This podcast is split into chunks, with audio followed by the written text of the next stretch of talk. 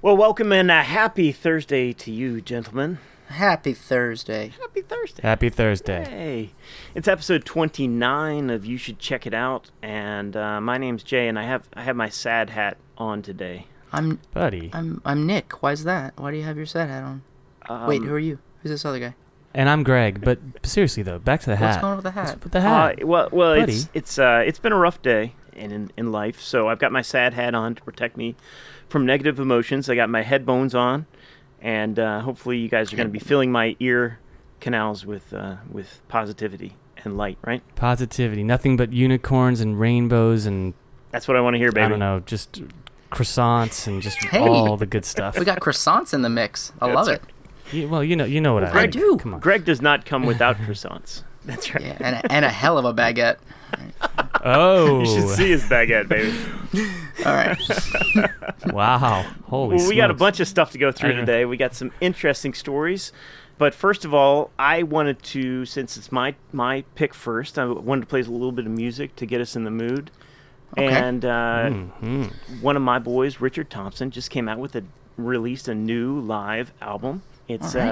uh, an album from 1986. It was recorded in Nottingham, England. A pretty fantastic band at the time. This was uh, right at the start of his ascendance of his solo career. But this song's called Ah, Fire in the Engine Room, and it, you know, it's just another step on my quest to get you guys into Richard Thompson. There's got some prog elements in it.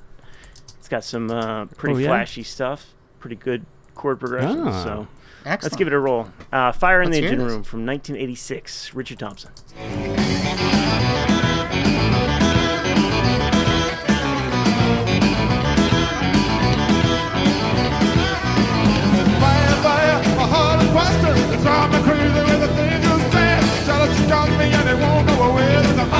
In the room, fire in the room.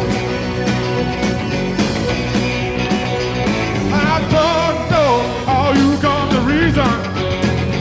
That somehow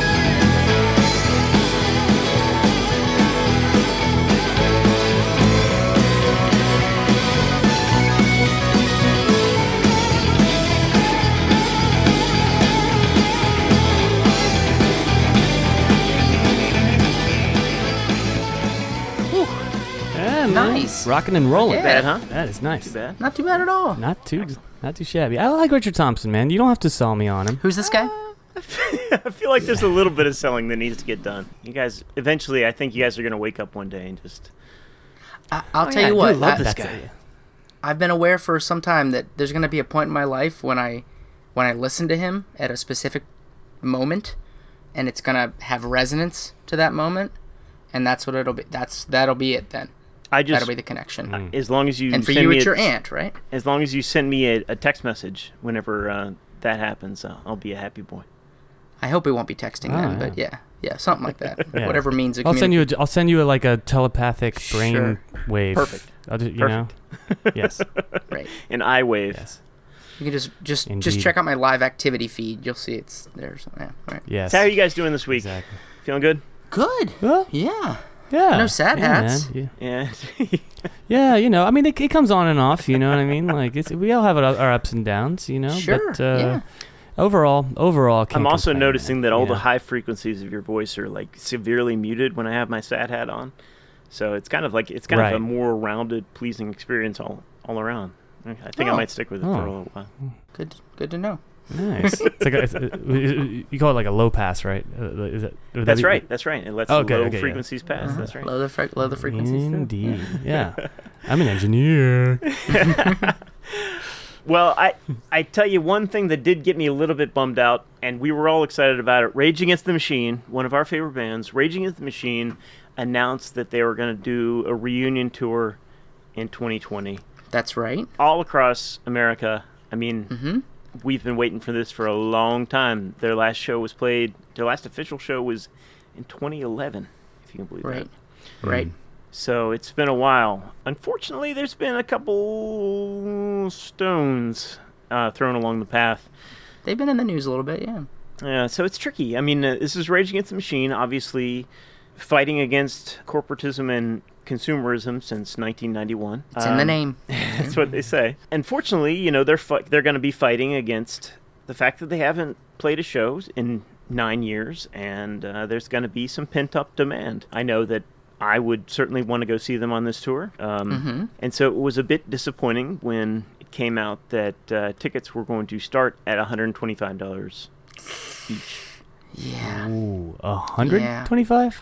$125. Now, that is what they call flat ticket pricing. So no matter where you get a ticket in the arena, it's 125 bucks. But Right.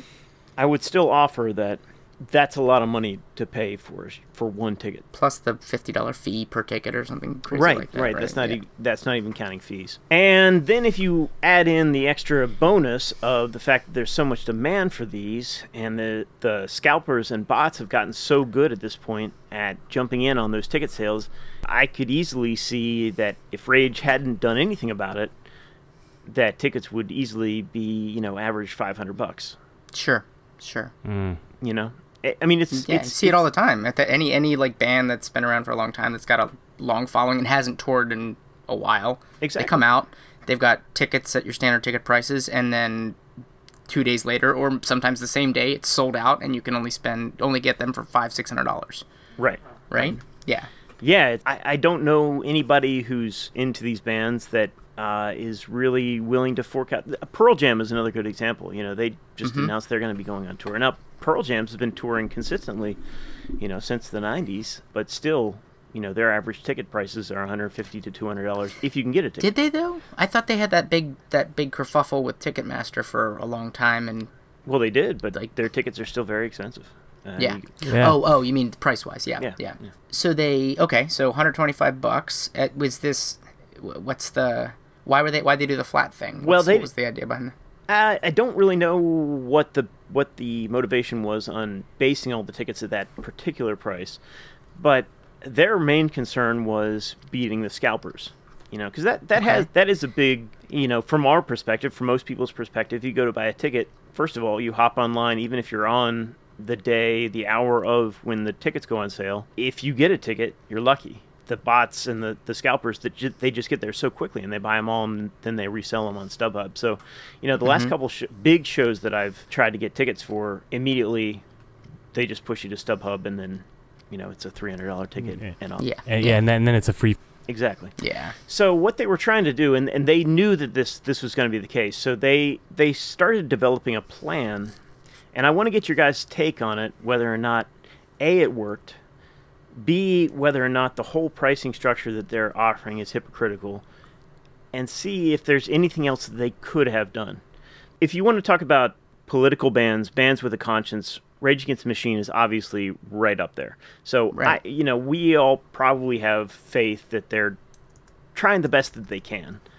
But their idea, their concept for beating the scalpers is basically they're going to reserve a random allotment of 10% of all the tickets that are being sold. So if there's, let's just say, a thousand tickets that are being sold, they're going to reserve what's 10%, Nick? A hundred. Yeah. 100, thank you. 100 tickets. So they'll reserve 100 tickets scattered across the auditorium, and those they are going to sell at a slightly higher price, but quote unquote still enough to undercut the scalpers, and then hmm. donate the excess over the actual charges and overhead of paying the band and the crew and all that. They're going to donate all the extra to charities and activist organizations. In addition to that, 100% of all the proceeds from their shows in El Paso, uh, Las Cruces, and Phoenix will go to immigrant rights organizations, which doesn't deal anything with scalpers, but I guess is a nice thing to do. So, my question to you guys is this enough? Do you have any other ideas? And is it hypocritical of Rage Against the Machine to charge $125 for a ticket, period? Oh wow, hypocritical. Well, okay. Uh, Greg, do you want to? What do you? Go think? ahead, Nick. Go ahead, Nick. Um, so I mean, it kind of is admitting you've lost already. It, it feels, I mean, it sounds like a Tom Morello economics argument, uh, which is what if we can just be over that edge and then take the proceeds and donate it to a valid cause? At least then the money that is going to be spent by the people coming is we're going to get our cut that we would have gotten anyway. Right, And right. The proceeds of which will go to a good cause rather than lining some scalper's pocket. Right, and that's going to make feel people feel better about the whole situation. Uh, I, well, and then that the other part of it is is there a better way? And that that I feel like is maybe a more interesting conversation from like a gaming it out idea. But So I I, I don't know. I mean, if you're if you have to work with Ticketmaster, and you can't say enforce something like, you know, you have to use authenticated ID in order to buy the ticket. You know what I mean? They can't enforce that because Ticketmaster's handling fulfillment. Like I don't know I don't know how you use a major ticket provider that isn't already adopting some sort of way that combats scalping without it, it seems like it, it's the only way to do it if you're going to use something like Yeah, Ticketmaster. I if you're think- not going to try to reinvent the wheel. right, I, I think they they clearly can't get around the Ticketmaster problem, or they would have tried. Right. Yeah, and Yeah. it's it's interesting. The article talk compares, you know, the other sort of normal or standard ticket prices, like including, you know, tickets to Post Malone or uh, even Pearl Jam at the Bridgestone Yeah. Arena in right, Nashville. and we're, we are article. talking about big headline artists. We're not talking about I, st- I think that people need to uh, come to excuse me come to grips with the fact that it is fairly standard. And I mean, I see comments being like, "Hey, that's that's BS." You know, I saw Black Sabbath three four years ago, and it was like sixty to eighty bucks. Right. Well, that was three or four years ago. Right. And lately, they've been charging more for everyone, not just Rage Against the Machine. It's not like it's easy to sort of, you know, make a meme about how Rage Against the Machine like Right. stands up stands against capitalism and consumerism and charges 125 but honestly like what are they supposed to do like Right. just Exactly. not you know so they're, they're it's not lost on them is all i'm trying to say that like they they realize that they don't want to be hypocritical they're not try it's this is not uh in my opinion a cash grab you know um, it's just the way arena shows are done right now Yeah. and uh, it's ho- hopefully it's you know turning people on to the fact that it, this is an is- this is a serious issue and uh, if i could just i've talked on this show about the tribute band that i play with the red not chili peppers hmm and I don't know if I've actually told this story, so forgive me if you've heard it before. But one of the th- things I love about playing in this band is that we have, in the past, announced shows as Red Not Chili Peppers, right? And like 300 tickets get scooped up out of nowhere. And we're like, Mhm. that's a that's a lot, you know. For- I mean, like for us, like to for like just very. i mean, like whatever. We we our audience sizes range from you know whatever. But That's a lot of um, tickets to, to go just like that. just like that you know what i mean and this Right. is it was it was a break in the pattern let's just say right Yeah. so so we're like what happened and then you know we get to the show and by then they're like okay we sold 500 for this show and then like 250 show up right. and we're like what happened i mean whatever like we're getting You're- paid you're doing your part is what we you're doing. sold we sold the tickets but why did only half the people who bought tickets show up and then what we realized is that scalpers Yeah. think Ripping it's 'em the off, red yeah. think it's the red hot chili peppers Right. and they Dopes. and they and yeah and so in a way we're kind of screwing them over Yeah. Doing your part. exactly so yeah Well, yeah just- and and I'm- yeah, I mean, clearly the the costs are rising across the board. I mean, even to go see, I don't know how you define this, but a B or a C level act, you know, at a place like the nine nine thirty club or something like that. I mean, you don't really see tickets for that for less than forty dollars nowadays. even a movie theater Yeah, it's sure. like 18 yeah. bucks like that that's one of the comparisons i want to draw at people you know i used to pay four dollars to see a movie you know and now Mm-hmm. i pay 18 19 like I, it's it's crazy and i saw Oh Rage man, Against the come on up to Hagerstown, man. You can get some cheap tickets. well i'm sure but but i don't know i mean like even it's not even just an la thing though really i mean i've, I've yeah. th- you know in any in any like major city you know it's it's it, it's it's up it's up there you know and, But and has- to be fair the, the experience is big is better like the chairs are bigger i'm talking about like the arc light cinemas if Yeah. anybody knows what i'm talking about you know it's a it's a better experience but like i didn't ask for like you know, this massive chair. I, you know, I'd rather just like see the movie for like five bucks. You know? I just want to I just want to jump in real quick because and and actually with the theater thing too, this this this problem is an entirely solvable problem. Okay. There is no compelling reason why Ticketmaster would want to spend the time or money to solve this problem, um, especially if the end result is they push artists to go ahead and start their ticket prices higher so they can get legit their legit cut out of that anyway. Th- There's just not yet been a compelling enough reason, and the reason is because the tickets are selling out. It's just basic economics. If people stop buying them, like or if, if stadiums stop getting like i don't know when that would happen or who would be like the the ticket company that decides they're going to do this differently it's a hard it's a hard argument Yeah, right to say sure. we're going to solve this specific problem and I mean, if Um, somebody out there, and I, you know, the bot thing aside, if somebody out there is willing to pay for a resold ticket for a major band, say like the Eagles, you know, where the tickets go Mm-hmm. for something crazy like twelve hundred dollars a seat, right you know, it's hard to say if the market's out there. I, you, what are you gonna Yeah. do? You know, that's gonna. And then there's I mean, go to StubHub, look at the prices, and look at the available seats. Like, these tickets are getting sold, And right? it- so I think for sports events too, Mm-hmm. that might have something to do with it, where they're like, okay, well, this, you know, sports events do so well, Yeah. uh, you know, and, and they charge so much, and then it's like, oh, we're just gonna do the same thing for the concerts because otherwise we, we don't want to like see a dip right. on a night where we have a and, like, concert the, ven- the venue rates or whatever. Yeah, yeah. Yeah, I mean, I guess the, the other thing that a band could maybe do would be if they, I mean, you'd had, again they'd have to work it out with Ticketmaster, but if there was some direct access to like their fan base for ticket accessibility, kind of like season tickets are for sporting events. Yeah, yeah. You know yeah, what I mean? like- eh, well, Um, a, a lot of bands do like members only. You know, they'll offer the tickets to members of their fan club first. You know, or Right. they'll be But Right. but not as a tactic, only as like a benefit for being part of the fan club and Right. on their Facebook page or something like that. Right. Um, not as an actual model. So, yeah, it's a it's a tough one. I, but honestly, I mean, if you if you're gonna get angry, it just doesn't seem like it's rage that you should be angry at. It, I it- it- agree. it- yeah, yeah. yeah, yeah. I want to be mad, Um, but I, I they're in be tough, mad at Ticketmaster. It's really easy to be they're, mad at they're in a tough position. I just I feel bad, you know, because you feel like there's a whole generation of fans that maybe might have been able to get in that that Yeah. ticket, you know, 20 years ago. I'm not gonna. I'm sure as heck not gonna spend that kind of money. not. It's, it's it I'm is hard to justify. Yeah. And it's not. Cr- It I mean, it's not absurd, but it's still. It's like I don't want to drop 200 bucks just for a you know, and that's one ticket. Right. It's a lot. that's Right? wh- That's I, a it's lot. true. Yeah, yeah, yeah. What about your lady? That's right. Exactly, and she doesn't want to see wa- Rage anyway. But but you really but but you're gonna drag her out because y it just means so much to you. You know? Uh, well, anyway, uh, that's uh, that's enough against me raging against Rage Against Machine or the tickets. No. no, okay. Are you better? Sad hat off. How are we doing? No, I feel much worse now.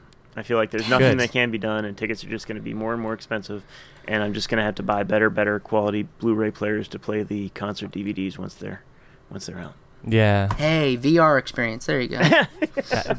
Uh, hey man, you- you're actually not that far off. I would imagine. I know, I know. Seriously? We- yeah, we do yeah. some work at that. We do some work on that at, at, at my work. It's fun stuff. Alrighty, Nick, what you got for us, buddy? Uh, well, this will cheer you up. Sonny Rollins is dying, and he did an interview. Um, no, I'm just kidding. Sad hats being Yeah.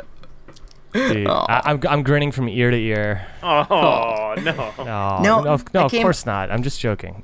I came across uh, I came across an interview in in the in the New York Times with uh, with Sonny Rollins, and and I read it, and man, this is a fantastic. This is a fantastic interview. It really Um, is. Sonny Sonny Rollins is one of the greatest jazz saxophonists of all time. Is that a fair statement, Greg? He's the saxophone colossus.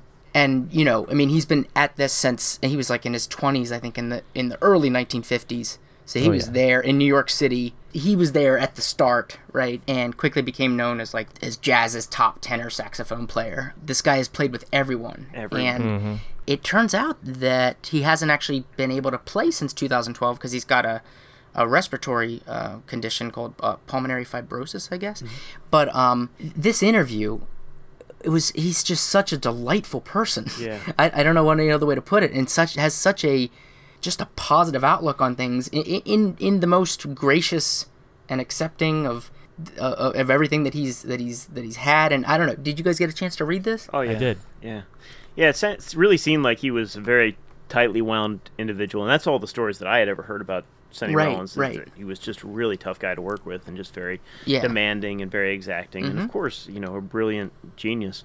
Do with that what you will, but it seems like now in older age that he's he's definitely reeled that back and has uh, has a lot of perspective and very interesting stories and that was just a great article a really interesting guy Yeah, there were some. There were a couple. I mean, it starts off, and he has this um, reflection on. I think the interviewer David Marchese is asking him, you know, like his best shows that he's ever played, and he and he just says, you know, the best show, the best shows were the earliest ones, and and I was outside, and I had my instrument in my hand, you know, I had my horn, and I would play, and I would just look into the sky and feel like connected to it all yeah man and Yeah. and that may sound like a little hippy dippy, but I mean, for a man who's not been able to play that instrument for you know the last eight years now, to kind of have that have that look back and with fondness and not with like not a shred of bitterness, yeah, yeah. um, that you know, and and nothing but good things to say about whomever, and and also very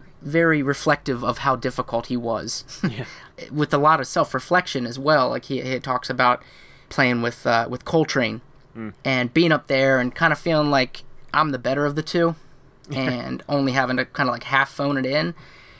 And he says that, and he's like, you know, and I kind of was more popular at the time, but how immature that how immature was that? Right. Like how ridiculous, how silly.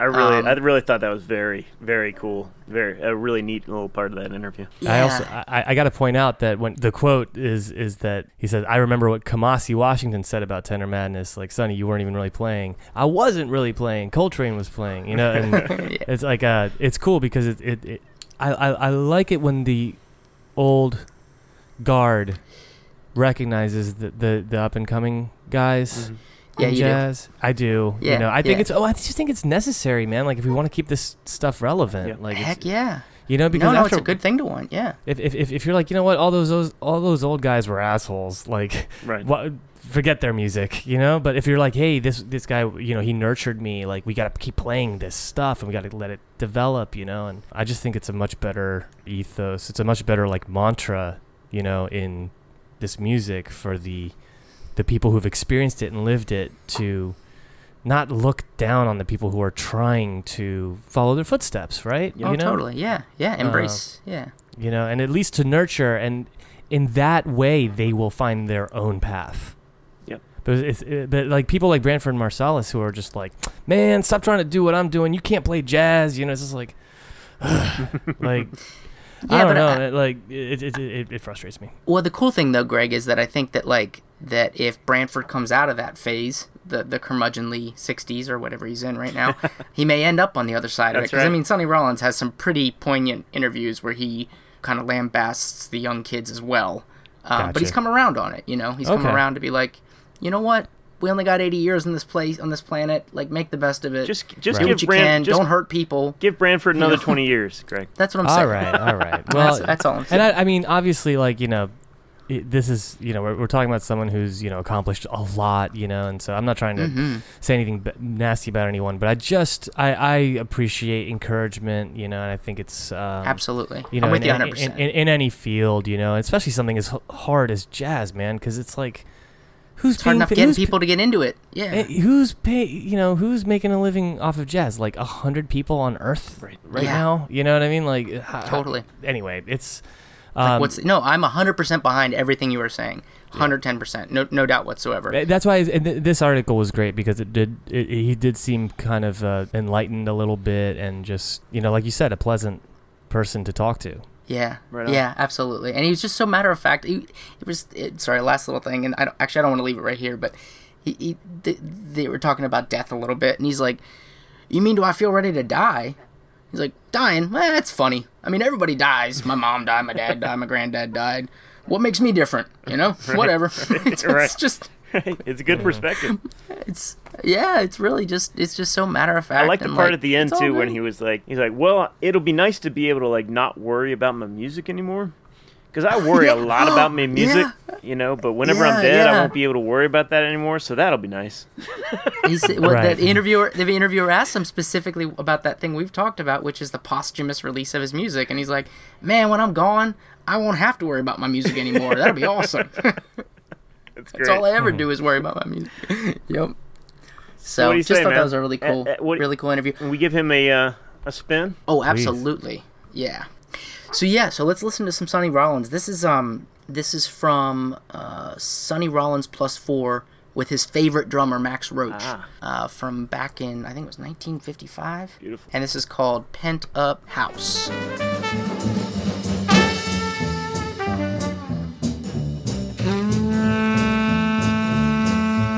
Thank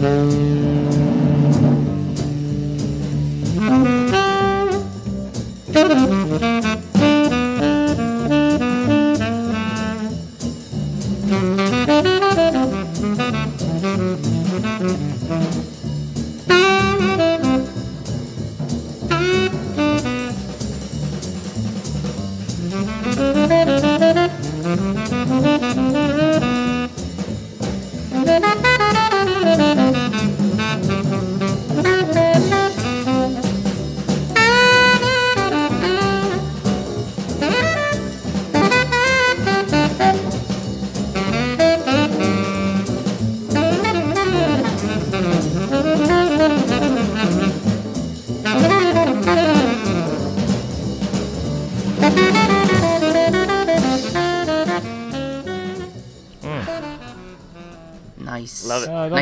Off. 1956. Don't turn it off. 1956. I'm sorry. That was that Nah, was it's good. 1956. Close enough, Um, yeah. It's good yeah, stuff, man. dude. That's some. That is some really nice stuff, man. Yeah. I love it. Yeah. I love it. Some sweetness. Very So what's cool. going on with you, Greg? All right, What you got for us? Gregorius. Well, what are we doing? I noticed an article in Rolling Stone about Les Claypool from Primus and how he is going out on tour with Primus, and they're Yes. doing a bunch of Rush covers. yes. Yes, including a fair, uh, "Farewell to Kings" from beginning to end. Right before they go into their set of Primus songs, right? Yes, that's I, I believe that's uh, that's the plan. Yeah. Mhm. and uh, so I, I, I this obviously you know I'm you know gonna fall for that clickbait so oh, so, you know, totally. you know so I, so I, I went I, I went and read it and uh, thought it'd be fun to talk about because I know we all admire uh, Les Claypool and what he's done Oh heck yeah. you know to the bass and just to music in general he's obviously a, a I don't know if I want to classify him as an eccentric person he, he certainly can come across that way in the artwork and the, the music that he puts out whether it's Primus or the Frog Brigade or Oysterhead um, What's holding you back from calling him an eccentric? just because he seems very well spoken Okay, and fair. like not All right, all right. yeah Maybe more of a, like an absurdist. Okay. that's yeah that's true it also as Seems like a fine line to fine line to, to split, but I'll take it. There He can he can but he yeah like to Greg's point he can hold his I mean he can make sense when he wants to make sense about his, you know in a conversation. Just the lyrics are crazy. the, the, I'll, I'll also share like a, a super brief anecdote that one time uh, I was kind of in the same room with him, and it was very he was like the first one there for this particular event, and he was, Was just sitting airport? in. The, it wasn't in the airport. No, it was like uh it was uh, in a backstage at, at a show, and he Oh nice. was just and I, I was like, oh my god, that's Les Claypool, and he's just sitting there by himself in his like crazy clothes, just just just chilling. You know? Yeah. Yeah, yeah, yeah. Just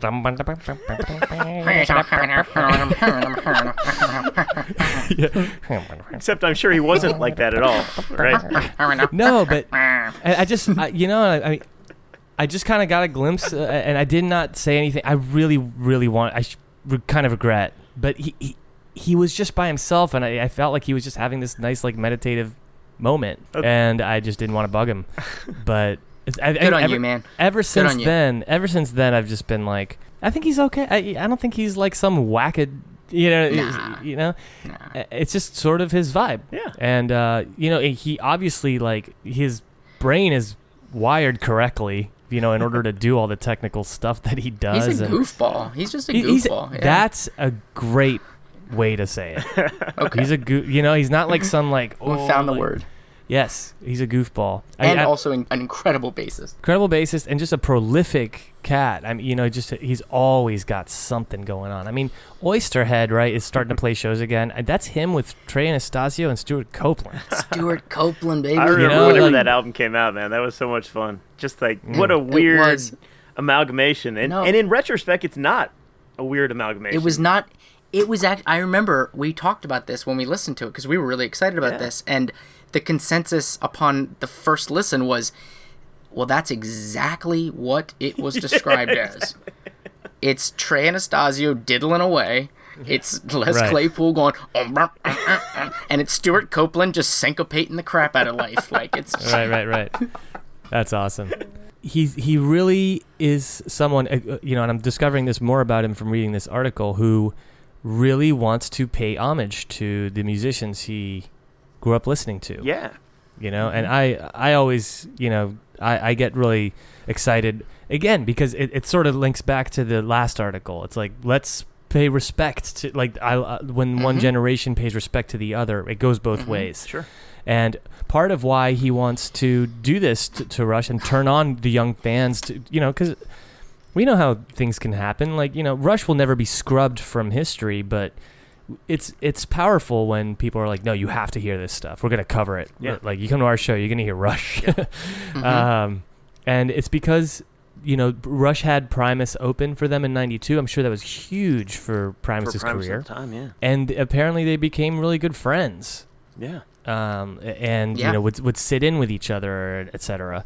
So it's really really cool to to hear that he's doing this. so I I saw them on the Presto tour. Really? Yeah, and, and my dad actually had heard about Primus only because Geddy Lee was just like, yeah, these guys, this guy's a really big fan of ours, and turns out he's got this really good band. Like he had done some pre-interview before the tour, and we were going to see it. I, I was I was nine, and uh, you know everything my dad said I would listen to with bated breath, you know. Sure.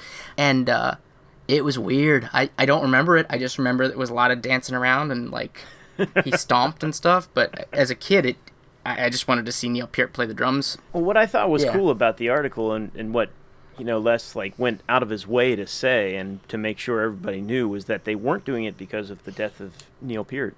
Like they had uh-uh. they had planned to do this before It's that, already been worked and out, now yeah. if anything, they're just trying to like walk it back and say, "Oh, we're trying to do this to be respectful of the band. We're not trying to do this Right. as any kind of like oh Neil Peart type thing." Neil's do yeah, right, right. So one thing that I uh, that this reminded me of that I wish I'd said during the Neil Peart episode, but I feel like I can bring up now is one of the heaviest things about learning that Neil Peart had died is that one, obviously, you're like, oh my God, Neil Peart died. That's the end of his life, you know. And then the second wave hit me. I was like, oh my God, that means Rush is done. yeah, Yeah. Like it's over. yeah, You know, just like that. Yep. Rush is finished. We'll never see Rush again. You know, and that re- that hit me pretty hard. yeah. I'm not gonna lie.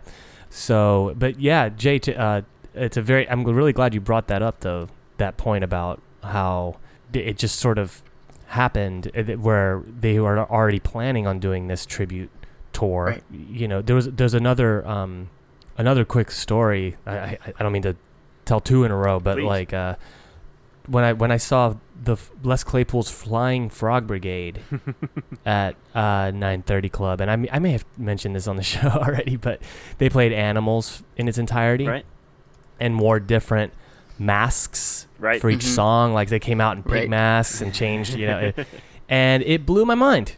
You know, it, and it tur- totally turned me on to that record, which is still one of Mhm. my all-time favorites. Yeah. And you know, th- I hope that this happens with uh, some younger fans who maybe, or younger or older, whoever you know, who haven't had the time or bandwidth to check out, you know, those classic Kings, Rush yeah, records, absolutely. and uh, they're gonna hear Primus kill it, and then they're gonna be like, you know what, I'm gonna go and hear the original, Yep. and then they're gonna fall in love with it, Yep. and Absolutely.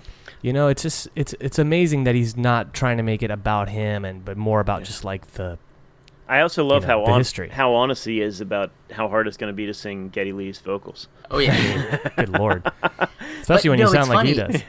his response, yeah, and his response was like, I'll just do it in my way. You know, it's, it's, he doesn't even. He's I'm- Right. which is like he's. gonna- I'm gonna sing it the way I sing. It'll be the right words.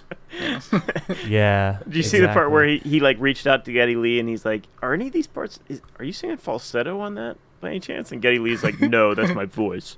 I, I'm sorry. No, this is my voice. there it is.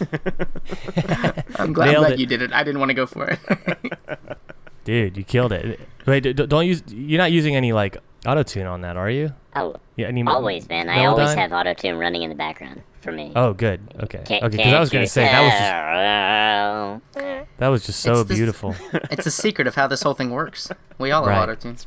So hey, uh, Greg. So for people who might not be familiar with like the Primus sound, is there like a track that you have in mind that could give people an idea of what Quintessential. what they're kind of like? Quintessential. Oh, oh yeah, absolutely, man. Yeah, I, I actually, um, I've got one right here. Okay. Jay, can you, can you, uh, can you Oh, put it on? This, this one is fire. Here we go.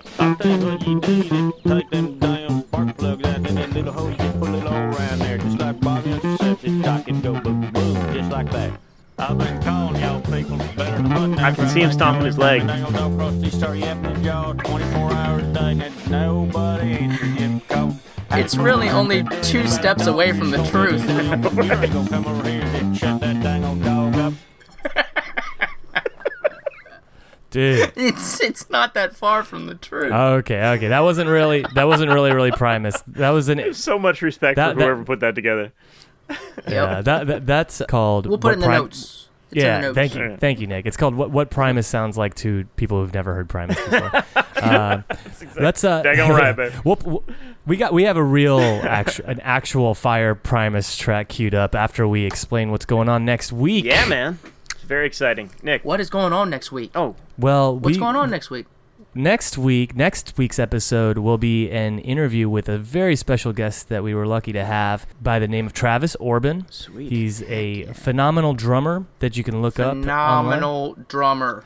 very technical, very Phenomenal. heavy, but you know, just a very interesting Regardless. cat. Phenomenal. Yes, and uh, we we had a really good time talking to him, and uh, I can't wait for uh, everyone to, you know, get to hear our interview with him. yeah, man. It was a really cool conversation, and man, thank you again, Travis, for for joining us. That was that was really cool.